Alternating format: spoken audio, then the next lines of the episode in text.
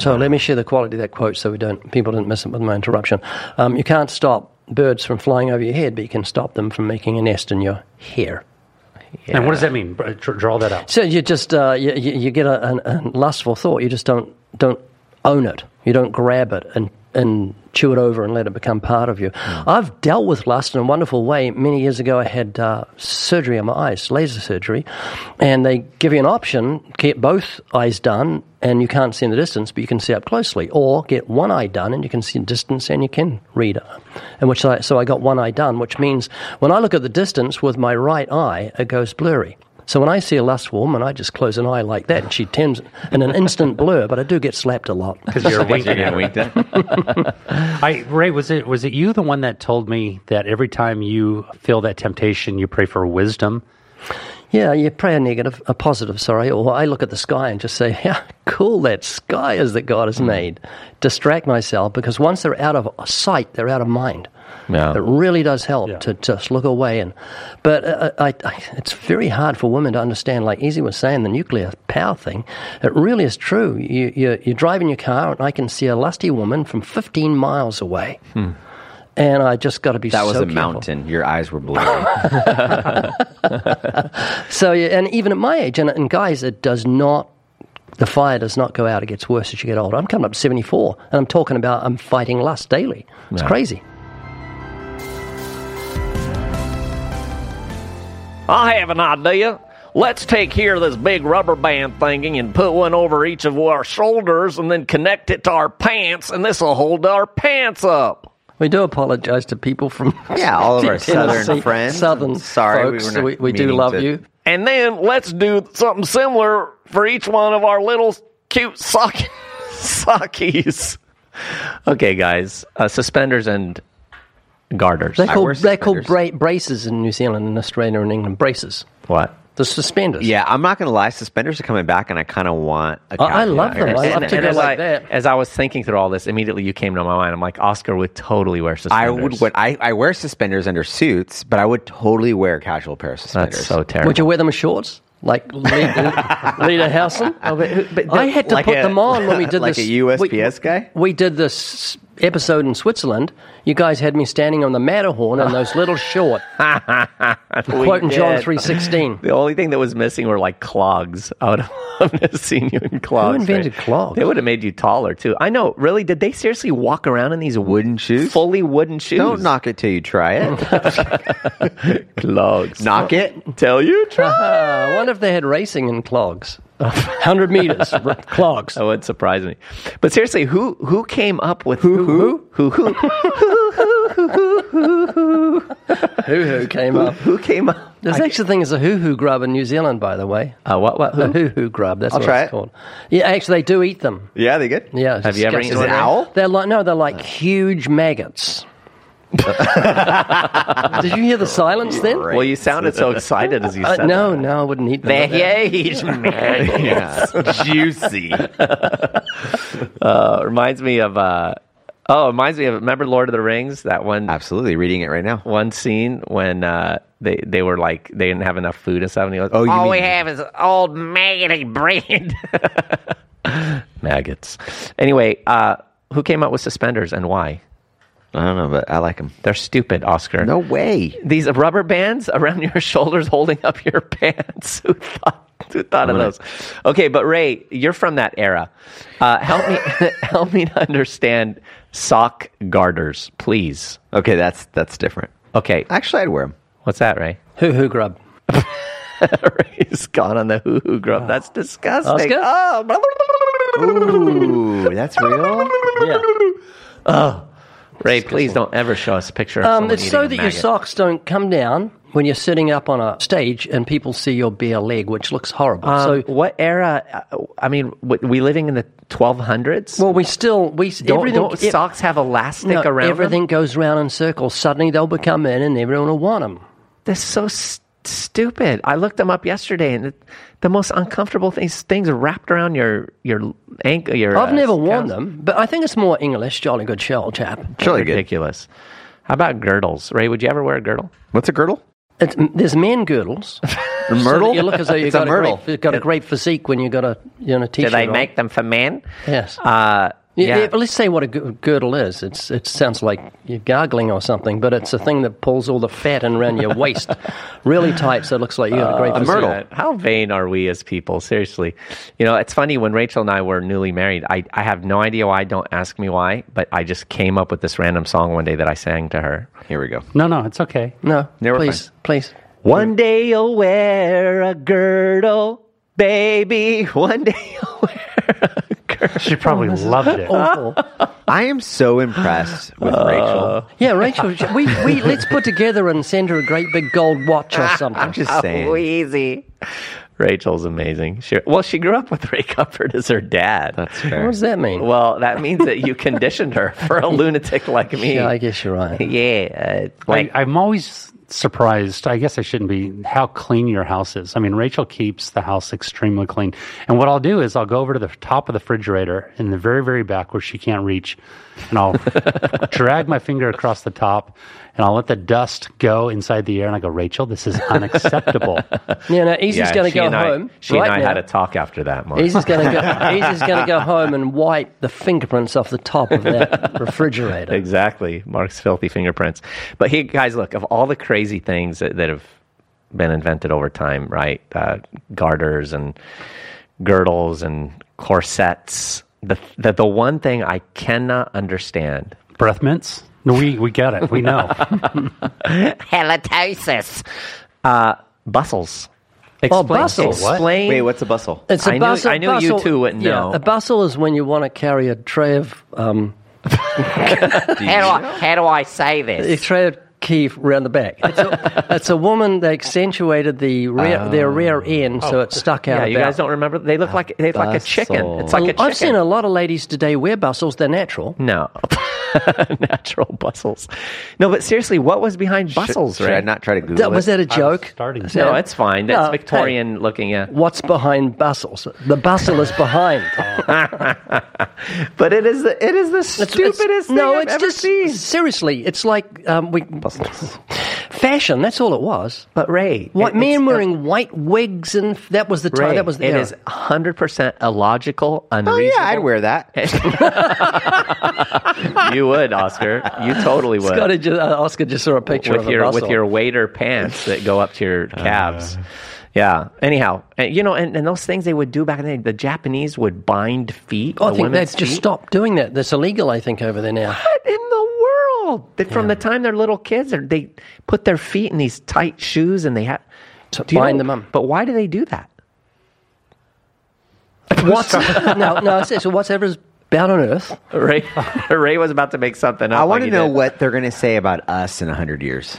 Like, So, oh, they used to have these they- stupid podcasts. They begin Yeah. with "Welcome No. to Living Waters podcast." Yeah. was that your uh, easy? That's the best I can do. I, in a What's the high hundred in a hundred years, with the exception of Ray, they're going to say about the three of us. Who? That's true. That's Um, and then you know, and then oh, but the Africans with the with the rings on the neck. That that's to extend the neck, and it's fashionable. Okay, but tell me the plate on the front of the lip. That's so you can eat. so you don't have to hold your plate. That's Water. it. That The, the mother makes goes around with me. a big spoon and just drops it in the kid's plate. That So- has to be the most perplexing thing I've ever seen. It's the plate, and they keep enlarging it. I'm talking like r- literally the size of a small plate. So why don't we start that in universities? It would take on. It would, but they've done everything else. Yeah, and it, I mean, seriously, that probably comes from some of those cultures. The the plugs in the ears that keep expa- expanding. Expanding the- plugs. I've seen guys with big holes in their ears. Yeah, I have two holes in my ears. Actually, when you want to witness to someone with holes in their ears, just put your finger out into the hole and pull it down. All right. Here's a comment from TNBS K Knees. K Nizzle. Ten Knees. Whatever. I have no idea what that name is. A joy to listen to in every sense. These men make me laugh and make me think. They're so enjoyable to be with. I feel like I know them. I especially appreciate and need the constant keeping on the track of where my joy comes from. I especially appreciate and need. Oh, I just read that salvation. Man, what is wrong with me today? and how and how to live to honor God in light of all Christ has done for me. If only every Christ follower has a group like yours to hold each other accountable, and a man like Ray Comfort who follows Christ so closely that he's a modern day Paul. His ways of explaining the things of God have helped me clarify so many aspects that confused me and kept me from important truths that lead me to share the gospel. Ray. What's funny about that? Ray just showed a picture of that plate. How in the world do you live like that? I don't know. Um, took me 20 minutes to kiss my wife goodbye. That's crazy. Anyway, sorry, friend, for the distraction. TNBS knees. Uh, you have blessed us today. Thank you for that encouragement. And uh, pray for us and Ray Comfort, especially. Ray, why are you looking at stuff? Because there's even bigger plates. I- I- you you should look up the biggest one. Well, this this this this takes the cake. What? Look at that one. Looks like a big pizza. Whoops. oh, it was the ultimate. Just Yeah. got away. Oh, All there right, we are, Ray. easy. What? That's insanity. That looks like a pizza. What a- a happens when they take it out, medium-sized though? picized Their their lip, their bottom lip would be How do hitting you the eat? ground. Well, you just tie it in a knot and carry on. yeah, how do you eat? All right, friends, this podcast is brought to you by the Basic Training Course. Thousands upon thousands have gone out around the world. This is that eight lesson, four DVDs set, but you can also get it in MP4 digital format. And it comes with a study guide, 300 gospel tracts, and all kinds of good stuff to teach you how to share the gospel with others. We're going to make a new one one day. Yes, we are One day. one day. Don't forget the Living Waters mug so that you can think while you drink and wink, but don't blink. And don't forget the Evidence Study Bible, all, all at Living Waters. Dot com. Sorry. Where, where were Oh, you in your head, I fell asleep. All right, friends. Today we are talking actually about a serious subject. We're continuing our trek through the commandments we have not yet covered thus far in the Living Waters podcast. And today we're talking about adultery, exploring the destructiveness of adultery. Boy, Mark, you, you keep a list, and I do one uh, as well, of especially Christian leaders that have destroyed their lives through adultery. Uh, the destruction is incalculable. You guys really keep a list? Yeah, Is it getting But big? you've got it written down somewhere? yeah. I've got mine, and I've got mine as a mental list. I think Mark actually I have a one physical down. list Yeah. of, you know, we've had the opportunity to uh, interact with a couple of these people uh, before they were found out. And the thing that kind of surprises me is how natural and normal they acted in front of us before they were even found out. Yeah, And that's that's a scary thing to hide um, from fornicating and committing adultery. I shudder. You know, I before I I was working at a restaurant before I uh, right when I became a Christian, I guess, or right after Bible college, and I would read Proverbs five, six, and seven every day before I went into work. Every single day. Today, I read Proverbs chapter seven, to six and seven today. Hmm. I, it, it just scares me to fall into. So this is a young man and just gives straight advice to young man about the whorish woman, loose women. right. yeah.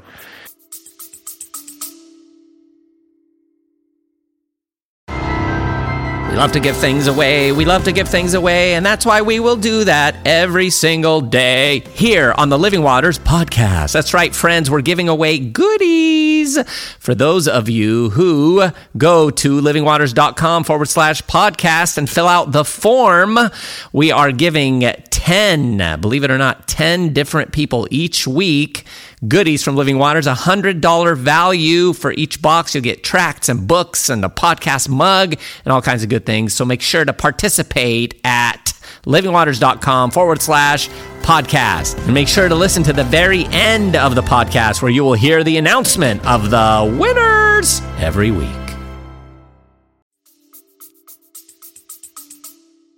Yeah, and Mark, it's so good to be in that place as men to recognize that we are capable.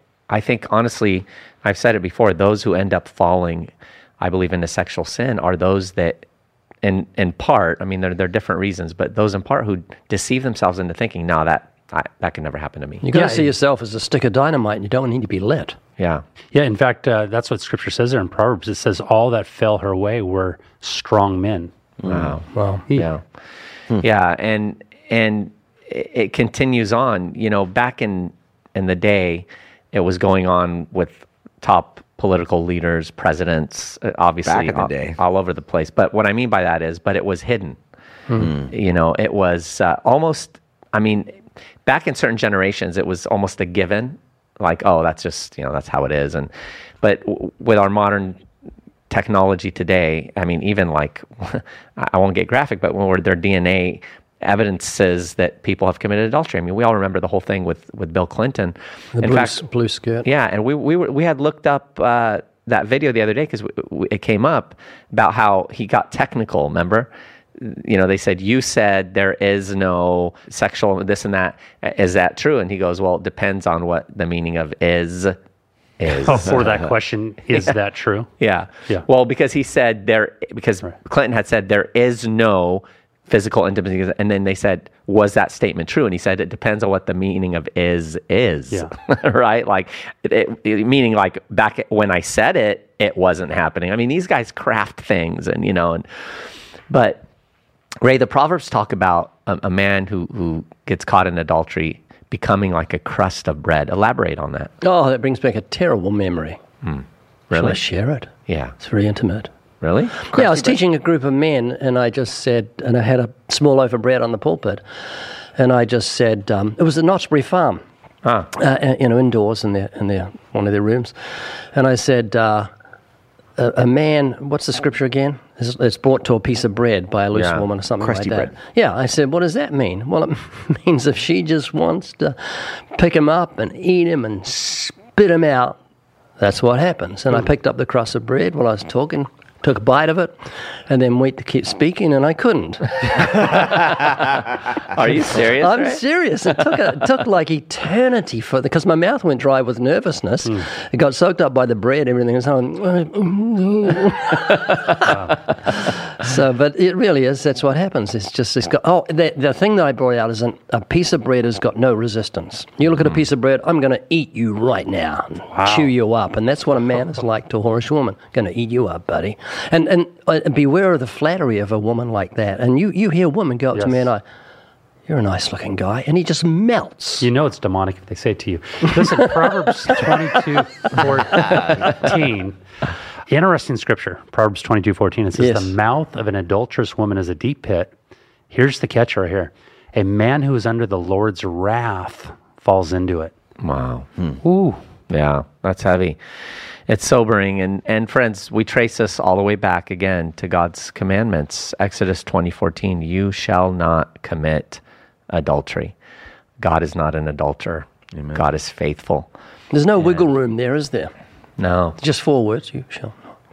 Yeah, a five. forward. Well, and hmm. it's great that you you bring that up. It's a forward command. There's no wiggle room, and unfortunately, I mean, so many people, including Christians, seemingly tend to want to compromise and and move the line a little bit. A recent survey was done. And listen to these results. Here's the question they asked. And this was only asked of evangel- self proclaimed evangelicals. How often, if ever, would you say the following activities would be cheating on a spouse or partner? Let me just read these watching pornography without your partner, 31%. Going to a strip club without your partner, 37%. P.S. without your partner. Like, why does that matter? Right. I was just gonna Hey, honey, you want to go to the strip club tonight? I don't understand. That's a whole nother conversation. Wow. Going out to dinner with someone that you're attracted to, 53%. Only 53%. Sending a flirtatious message to someone besides your partner, 58%. Are Being these people that say it's wrong? 58, the percentage? Only 58% say that would be wrong. Being emotionally involved with someone besides your partner, 67%. How about 100%? Actively maintaining an online dating profile while married, ah. 68%. Sending sexually explicit messages to someone other than your partner, 75%. Hmm. How is that not 100%? Unbelievable. Romantically kissing someone other than your partner, 78%. Having a one night stand with someone other than your partner, 77%. Having a regular sexual relations with someone other than your partner, 82%. The last one is would you be more likely or less likely to support a presidential candidate who has in the past committed extramarital affairs? Only 43%. So, like, we are moving this line. This line Yeah. is being moved that we just don't care. Well, and look at what's happening in culture, right? With uh, polyamory and Right. and Who's she? you know, Like who? right? The, the whole thing of, of Do you know what polyamory is? It's multiple sexual partners with the consent of your spouse. Yeah. Yeah, well, and it's yeah, it's all of them living together. Sometimes you'll have three men and two women, or a man and three women, or two. It's just this crazy. There's thing. nothing new under the sun, though, is there? This is true. Yeah, and and yet you know you see with even people like uh, Will Smith, right? When he, they talk about he and his wife having an open relationship, that's become a a common term now, an open relationship, which means we're still married, we're still you know we still love each other, but we're gonna do that. I mean, there was a guy that used to be a pastor that Mark and I know, and he was doing this podcast or something. He talked about how he and his wife are committed to each other, but if some if they end up being really attracted to someone, once in a while they'll give each other a hall pass. He called What it. is that? He was a senior pastor. Wow, absolutely heartbreaking and tragic. Yeah, so like a hell pass. yeah, but but that's that's what's happening in our culture and in our society. It's becoming this like thing where marriage doesn't mean anything anymore. Yeah. And who who could be so twisted in their mind to share their wife with other men, wives sharing their husbands with other women? Eh, eh, I don't know. I, I just God help us. There's nothing new, but it seems like it's getting worse, hmm. worse than ever. A desensitization of heart and mind. Listen to this. This is by Kent Hughes. He said recently, Leadership Magazine commissioned a poll of a thousand pastors. Oh boy. The pastors indicated that 12% of them had committed adultery while in ministry. One out of eight. Twelve percent. One out of eight pastors. And 23% had done something they considered sexually inappropriate. Christianity Today surveyed a thousand of its subscribers who were not pastors and found the figure to be nearly double, with 23% saying they had had extramarital intercourse and 45% indicating they had done something they themselves deemed sexually inappropriate. One in four Christian men are unfaithful, and nearly one half have behaved unbecomingly. Shocking statistics, especially when we remember that Christianity Today readers tend to be college educated church leaders, elders, deacons, Sunday school superintendents, and teachers. If this is so for the church's leadership, how much more for the average member of the congregation? Couldn't you double knows. those statistics, realizing that these were the, these were the ones that had committed adultery, but suddenly became honest about it? Yeah, that's point. true. I mean, how many are really being, That's you know, upright about it and telling Yeah. the truth? So it's it's a massive problem, and you know, this is in part why I wrote my book. Fight like I was a just about to say what we need is some sort of like bold biblical battle plan. for personal purity. That's what we need. Yes, friends, it will be coming out. Publisher has it; they're working on it, so keep a lookout. But that's one of the reasons why I wrote the book because we have a massive problem, and it. it We don't. Well, I'd love to hear your thoughts on this, Easy, because I, I have to imagine that for most people, it doesn't start with adultery. yeah. It starts way beforehand with the compromising of lust, pornography. So, talk about that space. Like before the adultery, what is happening? How are we conditioning our hearts to get there? Yeah.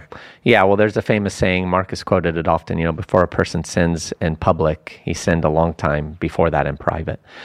And I think it is this strong pull of sexual desire, which which is is very strong. I mean, in my book, I talk about how it, it, it gives nuclear power a run for its money. It's it, it's it destroys kingdoms. It, it ruins uh, families. It destroys careers.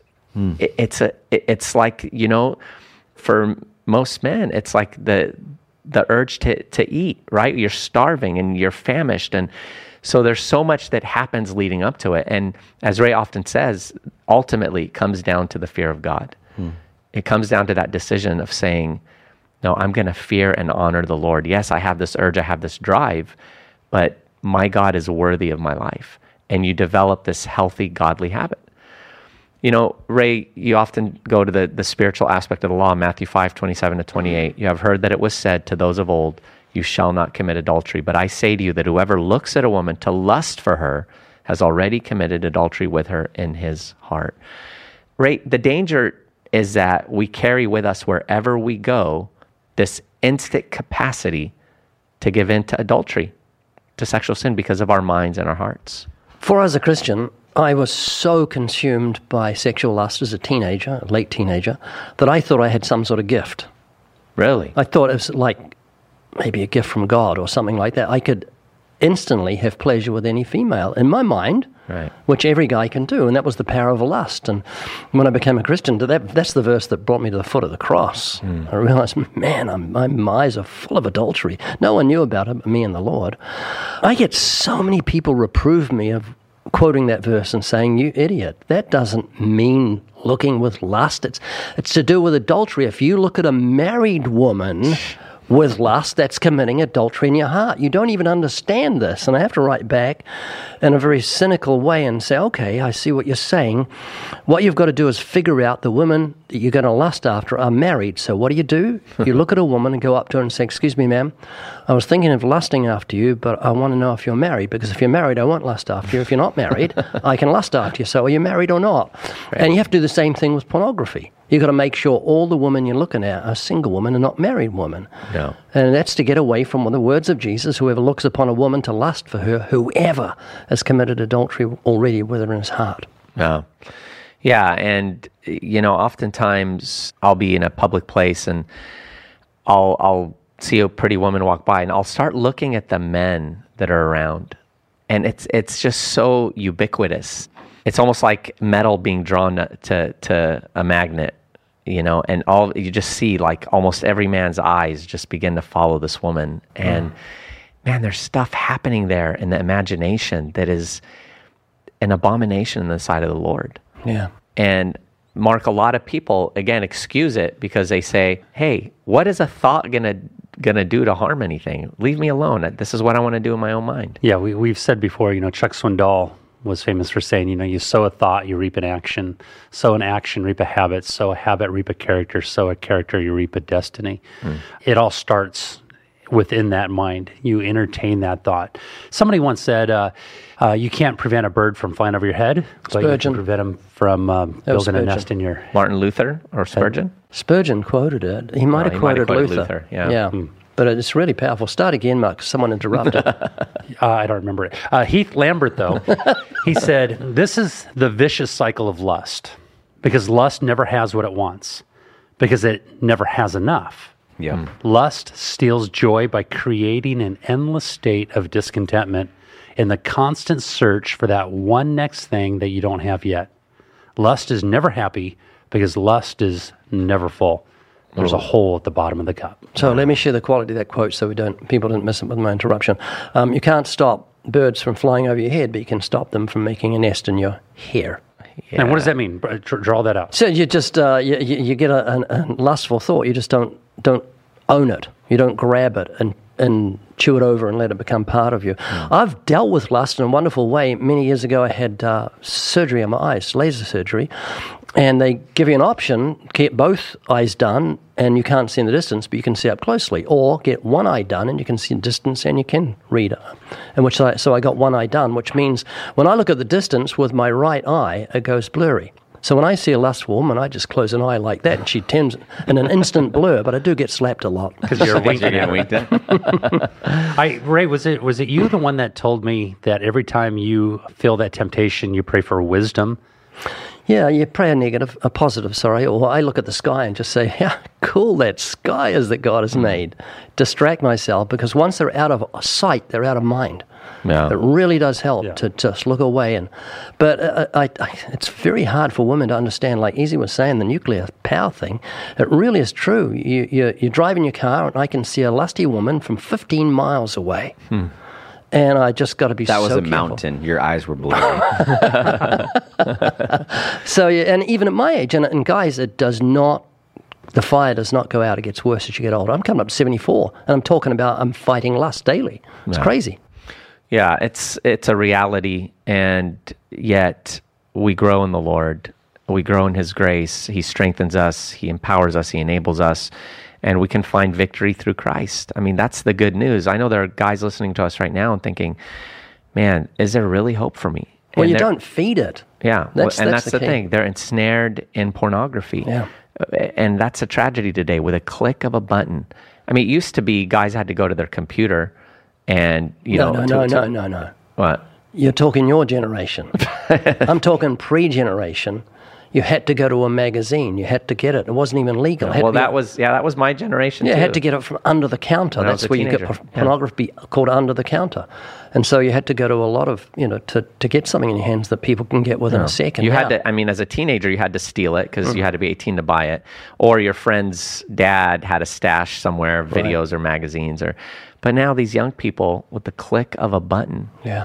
In their hand wherever they are at any time an unlimited supply of destructive Sewage. pornography. Here's another reality too, though, is that uh, as it pertains to adultery, it's not always the physical that draws people. Sometimes, especially for women, because actually I was surprised to read that women are the leaders of divorce and adultery right now. So it's not men that are committing adultery more; it's women committing adultery more. And they say that more often than not, what what starts the adultery is an emotional affair. In other words, hmm. you feel the emotional detachment from your spouse. You Right. feel unseen, unheard, unknown, unloved, and it begins with companionship. Yeah. This person understands me. This person listens to me. This person knows me the way my spouse does not. And in either scenario, whether it's uh, physical lust or it's uh, the lust, because lust ultimately, the, the, the original word lust simply means desire, right? It's a wrongfully placed desire for the physical, for the emotional, for the attention. Here's the thing we've already alluded to this that our desires are so often misplaced. What we need is not always what we think we need. In other words, sometimes we want the thing that we actually don't need.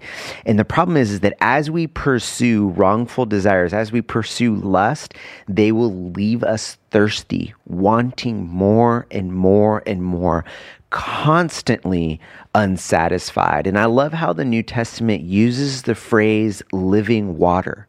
If you think about the meaning of that phrase, for us to really grasp it, we can't do that where we live now because we have water in abundance, right? Yeah. But these are people that lived in the desert who were always thinking about where their next drink was going to be or they would die. Yeah. Right? And much of the water that they drank was still water. It wasn't good water. The idea of living water was fresh, flowing, cold, in abundance. And so what what Jesus is saying is that if you pursue these lusts, if you pursue these desires, you will be left thirsty. Hmm. But only I, Jesus, can fulfill those desires. Only I, Jesus, is the living water. Whether you are feeling lonely or wanting, the only fulfillment you will ever find for yourself is in Christ. Amen. Yeah, it's it's a whole issue of spiritual starvation I've talked about before. You know, in the natural, you deprive yourself of your normal diet, your hunger pains will intensify, your cravings will increase. You must satisfy that craving. So we substitute. We go we go to things that we would never normally eat. That's why people starving will eat bark off of trees, they'll eat leaves, they'll eat rats, roaches, they'll eat human beings, right? The the whole story alive with that rugby team, the plane crashed. yeah. They were stuck. They, they were hungry. They ended up eating the people that died. I mean, no one does that in their right mind, but it's that process of starvation. It's first deprivation uh, that leads to desperation, that leads to deviation, which is substitution, that leads to deterioration. And so we must satisfy ourselves in Christ because he we have spiritual cravings meant to be satisfied by him. And if we don't, like the proverb says, right, to to the satisfied soul, even the honeycomb is loathsome. But to the hungry soul, every bitter thing is sweet. You know what will a hungry man eat? Anything. If he's hungry enough, he'll, he'll eat anything. Huhu grub. You know, in sharing with uh, my kids, you know, trying to get into their lives when they're really little and young, trying to figure out, as they're trying to figure out the opposite sex and they feel this an attraction going on. And say, hey, it's okay to to feel that pull. It's just what do you do with that pull? How, how do you respond? How do you interpret all of that? And then as they got on into their teenage years and started getting interested in uh, different people and they're hanging out more and they're just kind of figuring things out. I have um, my daughter Ella is in a relationship with a guy named Ryan and absolutely love Ryan uh, to death. How about Ella? You love her? I, I, I kind of love my daughter, but and just simply saying, what is your view on kissing? What is your view on, you know, and just going down uh, the, the whole realm there, and just explaining to him, I go, listen, you've been designed to go all the way, to have sex. You've been designed like a sex is a beautiful, beautiful thing designed by God. Hmm. When you get married, people bring you gifts. God is bringing you a gift when you get married, and that gift is sex. And unfortunately, people open up that gift before it's time, and it spoils the gift. Yeah. So avoid that gift, opening that gift early. And how you can avoid that is just avoid all the things that lead up to that. Hmm. There's nothing you need to do. If you're watching a movie, you don't need to be sharing a blanket. Uh, you don't need to be kissing on the lips. Hmm. You, you don't just just wait. Just wait because all of these things have been progressed inside of you to lead towards sex and if you have these feelings begin to stir up inside of you, you will not be able to be strong enough to resist those temptations. That's true. So you just need to run, run from it all, set the boundary right from the beginning. If you go, well, how far is too far? If you're asking that question, how far is too far? You've already gone too far in your mind. Yeah. Because it's not how much can I do and still be a Christian? It's how much can I abstain from all of these things that are just worldly in appearance and walk with God. That's what I want. It's not thinking through these things. How much can I do? But it's, man, how fast can I run and just keep my eyes on the Lord? And I heard one Christian singer once say, Look, I'm not going to be caught up with women and the people of this nature. What I'm going to do is I'm going to run so hard after God. And when I'm ready to get married, I'm going to look to the left and look to the right and see if there's somebody that kept up with me in my pursuit of Christ. And I'm going to marry that person and marry them as quickly as I possibly can. Oh, so good. Hey, Ray, I'd love you to elaborate on on this Proverbs six, beginning verse thirty two. Whoever commits adultery with a woman lacks understanding. He who does so destroys his own soul. Wounds and dishonor he will get, and his reproach will not be wiped away. Yeah. Boy, I was just having a thought while Mark was speaking, and we'll go further on to that in a minute. But it's hard to put these appropriately, but if you stir up sexual desire, especially in teenage years, that fire will consume your conscience. Hmm. You think you've got a tender conscience that would never steal, you'd never lie, dishonor your parents, but when that fire, that sexual desire is there, conscience just takes a back seat So true. and uh, you'll do things that you, you look back and say, "Was I out of my mind?" And really, you're out of your mind. That's what that's what sexual desire does. It's meant for the joys of marriage, and it's meant to consume you, and it's meant for love. And uh, Yeah, I mean, I mean, the proverb says, "Be always enraptured with her love." It gets more graphic than that. no, I'll let it be graphic because I remember doing that reading with my family. Do you remember that story? Yeah, Yeah, we were going through. Pro- well, pro- I guess I guess parents will see the the topic. as Some young, a lot of young people listen to this podcast. But yeah, I mean, it says, "Let her breast satisfy you at all times." Yeah, but you know? when we were having our reading in Proverbs, Proverbs six, I think it is. yeah, I just said to Jacob, who's my oldest, uh, no, I said to Sue, uh, do you want to read the next verse? Because that's right. She says no. I, so I, I should have just said read it. So I said to Jacob, who's my oldest, would you, do you want to read the next verse? And he said no. And then I said to Rachel and Daniel was no one wanted to read it. We just had to let them. Well, I said it, I think. But yeah, and it's, it's actually a great thing to read to a non-Christian. So you know, the Bible says the best place for sex is in bed. Yeah. Bed is undefiled. And it says, enjoy the breast of your wife. The Bible is unashamedly an instruction book, and it tells you just stay within the confines of marriage. If, you, if your dad gives you a Lamborghini and says, son, you just stay on the right side of the road, that's all I ask. And you go on the wrong side of the road, he's got the right to take the keys back. yeah. And uh, God gives us sex as a wonderful gift of pleasure and procreation. And just says, stay on the right side of the road. Well, in you know- marriage. yeah. I think that's an important verse. And if you think about like how how can we apply that to ourselves? I'm speaking specifically to men who are married. And one of the ways that we don't do a good job of that is when we start comparing.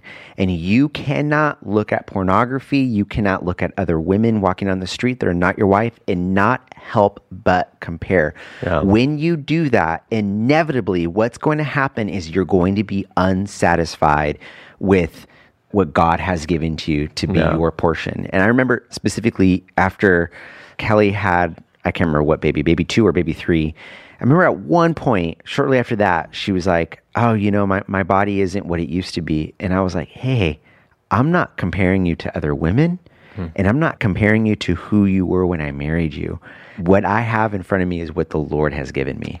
And that's like to be able to say that to your wife because you're not comparing them to anybody else is a gift to her. And it's a satisfying gift to yourself. Well put.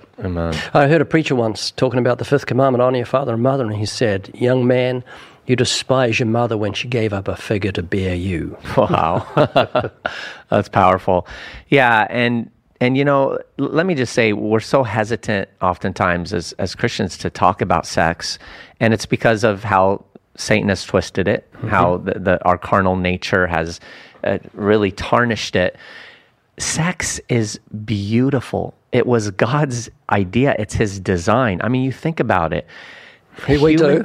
Yeah. human human life that bears the holy image of God is created through Yes. it. Those children that we would give our lives for were produced through that that beautiful act. So there should be no shame. And when we talk to our kids about sex when, when they were young and we taught them about it, we purposed, as I've shared before, to give them the right perception of it from the very beginning when we even told them we were going to talk to them about it. We said, "Hey kids, tonight we have something amazing to talk to you about." You know, most parents are like, "Oh, you know, have that talk." I'm, ah, blah, blah, blah, blah." You know, They're like getting all nervous and, "Oh, you know." No, no, we we determined proactively. We said we're going to say we're going to talk to you about something so beautiful, so exciting, because the analogy I've shared that others have shared that right, our children's minds they're like an empty warehouse with empty shelves, and whoever gets there and stocks those shelves first is going to make it harder for the other person to unstock and restock. So we wanted their first impressions to be beautiful and positive. And so we sat down with them, we took them through these little books and just, oh, it's beautiful, it's God's gift, but within the confines of marriage. Mm-hmm. E.Z., I've heard you talk about how everybody sends off a couple on their honeymoon rejoicing, knowing exactly what they're going to do. Can you address true. that for a minute? Well, yeah, I mean, it's it's just crazy to think, you know, they're going off to the honeymoon, and everyone is like, "Yep, that's where they're." I mean, going. It's like everyone knows. that. Everyone talks about their honeymoon. It's like, ah, you know, it's like, you know, what are you guys gonna do on your honeymoon? Duh, right? But, you compare that to someone who's shacking up, and it's a shameful thing, but Yeah. it's just an unashamed rejoicing this couple's going to enjoy the marital bed. Yeah, it's beautiful. God designed it. He hmm. made it. And and I think honestly as Christians and, and this is to, as an encouragement to those of you listening who, who you know are thinking what can I do to guard my marriage against adultery? Be together as 1 Corinthians 7 talks about regularly and pursue excellence in your intimacy. Why why is it we as Christians, you know, think about and talk about pursuing excellence in everything, but we kind of segregate intimacy and don't think that way or talk. Are you kidding me? This is a gift God has given you as a couple for a lifetime. You need to learn to enhance it, to discuss it, to improve it, to pursue it with excellence, and to glorify God in it because you can. Hmm. you reminded me of it, which is Rebecca McLaughlin in her book Confronting Christianity. It's like chapter three or four, if I'm remembering correctly. It's called The Miracle Drug. Is the chapter and essentially what she does is she goes through and she says like people think like oh you know Christianity it sounds so dull it sounds so boring it takes away all the joys. And she quotes this secular survey in which goes around surveying all sorts of people groups about who is satisfied in their sexual lives. They ask polyamorous they ask single people who are sexually active married couples.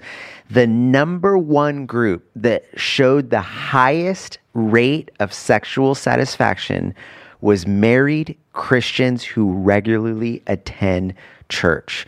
In other words, Christianity is not a buzzkill, is what she says in the book, but instead an invitation to ultimate joy. And then she goes on to quote C.S. Lewis. I know I've used this before in the past. C.S. Lewis says it like this It would seem that our Lord finds our desires not too strong, but too weak. Mm. We are half hearted creatures fooling about with drink and sex and ambition when infinite joy is mm. offered us, like an ignorant child who wants to go on making mud pies in a slum because he cannot imagine what is meant by the offer of a holiday at sea. Hmm. We are far too easily pleased. Do you see that God is not trying to hold back joy? Rather, He's inviting us into joy, hmm. and we can trust Him that He'll deliver. Amen. Sam Storms, he said, Don't believe the propaganda the world is peddling. This is not God's way of robbing you of fun and pleasure. It is his passionate desire to intensify it. This prohibition exists in order to protect and preserve the beauty and the joy of marital sex. Hmm. Our laws against theft and murder exist because of the high value we place on personal property and human life. So, too, with this prohibition against illicit sex. The purpose is to guard and to preserve and to enhance something far more exciting and full of fun, pleasure, namely marital love. Amen. Wow, that's beautiful. And in connection with what Oscar shared, the reason why sexual intimacy is so enjoyable in a Christian marriage is because you have a couple that have a common bond, and his mm-hmm. name is Christ. Mm-hmm. They both love him, and as they draw closer to him, they draw closer to each other. In addition to that, there's the foundation of trust hmm. because they both fear God. Right. There's a commonality of their faith and you know their love for the Lord and their unity in the community of God's people. So, you know, there was an analogy given of a couple who are just fighting and have acrimony between them. Each time they do that, it's like they're dumping a big bag of garbage on in their bed. Hmm. Like all day and it's piling, piling. Then they they expect to come and be intimate in that bed at the end of the day. No way. Hmm. There's that foundation of loving the Lord that creates that closeness. And I, I know we didn't end up expounding on it, but the, that verse in Proverbs 6 about he who commits adultery with a woman lacks understanding, that's what it is. There's a lack of understanding about how this dishonors God, about how this mars the testimony of this, the gospel, about how this destroys your children and your grandchildren and generations to come. And it takes something beautiful and desecrates it. And those who commit adultery, yeah, their reproach will not be wiped away. But, but, there is hope hmm. and there is grace in the Lord. John 8, the woman caught in the act of adultery, in the very act, and, and they came to stone her. Hmm. And, and Jesus has mercy on her. You know, he does the whole writing in the sand thing. And then he says to her, Where are your accusers? Does no one condemn you? No one, Lord.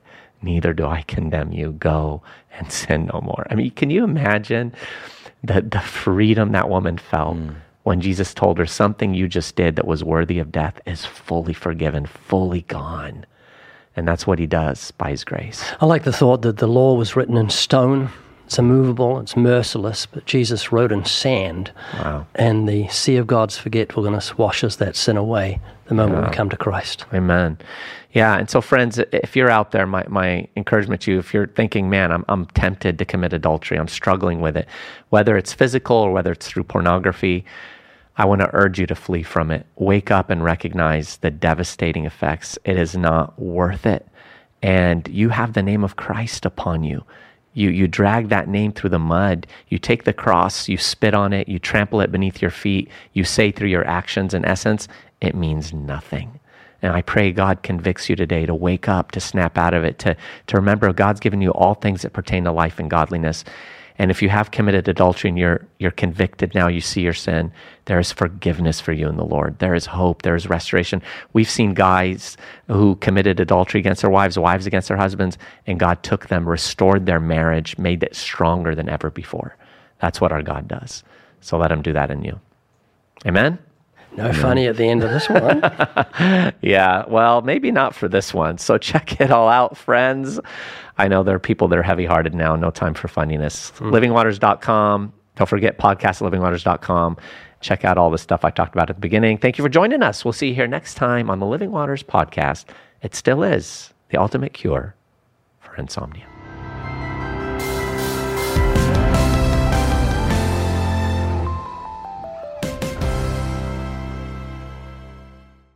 Winners, winners, winners. That's you, friends. Those of you who I'm about to announce are the winners of this week's podcast giveaway on the Living Waters podcast. We've got Carlos from Lamont, California, Daniel from Jamestown, North Carolina, Ed Washburn from Tennessee, David Norwood from North Carolina, Doug Campobello from South Carolina, Ali from Falls Church, Virginia, Adrian from Hattiesburg, Mississippi, Joshua from Excelsior Springs, Missouri, Eva from Bow Island, Canada, and Penelope from Bardwell Park, Australia. Shout out to the Aussies and the Canadians out there.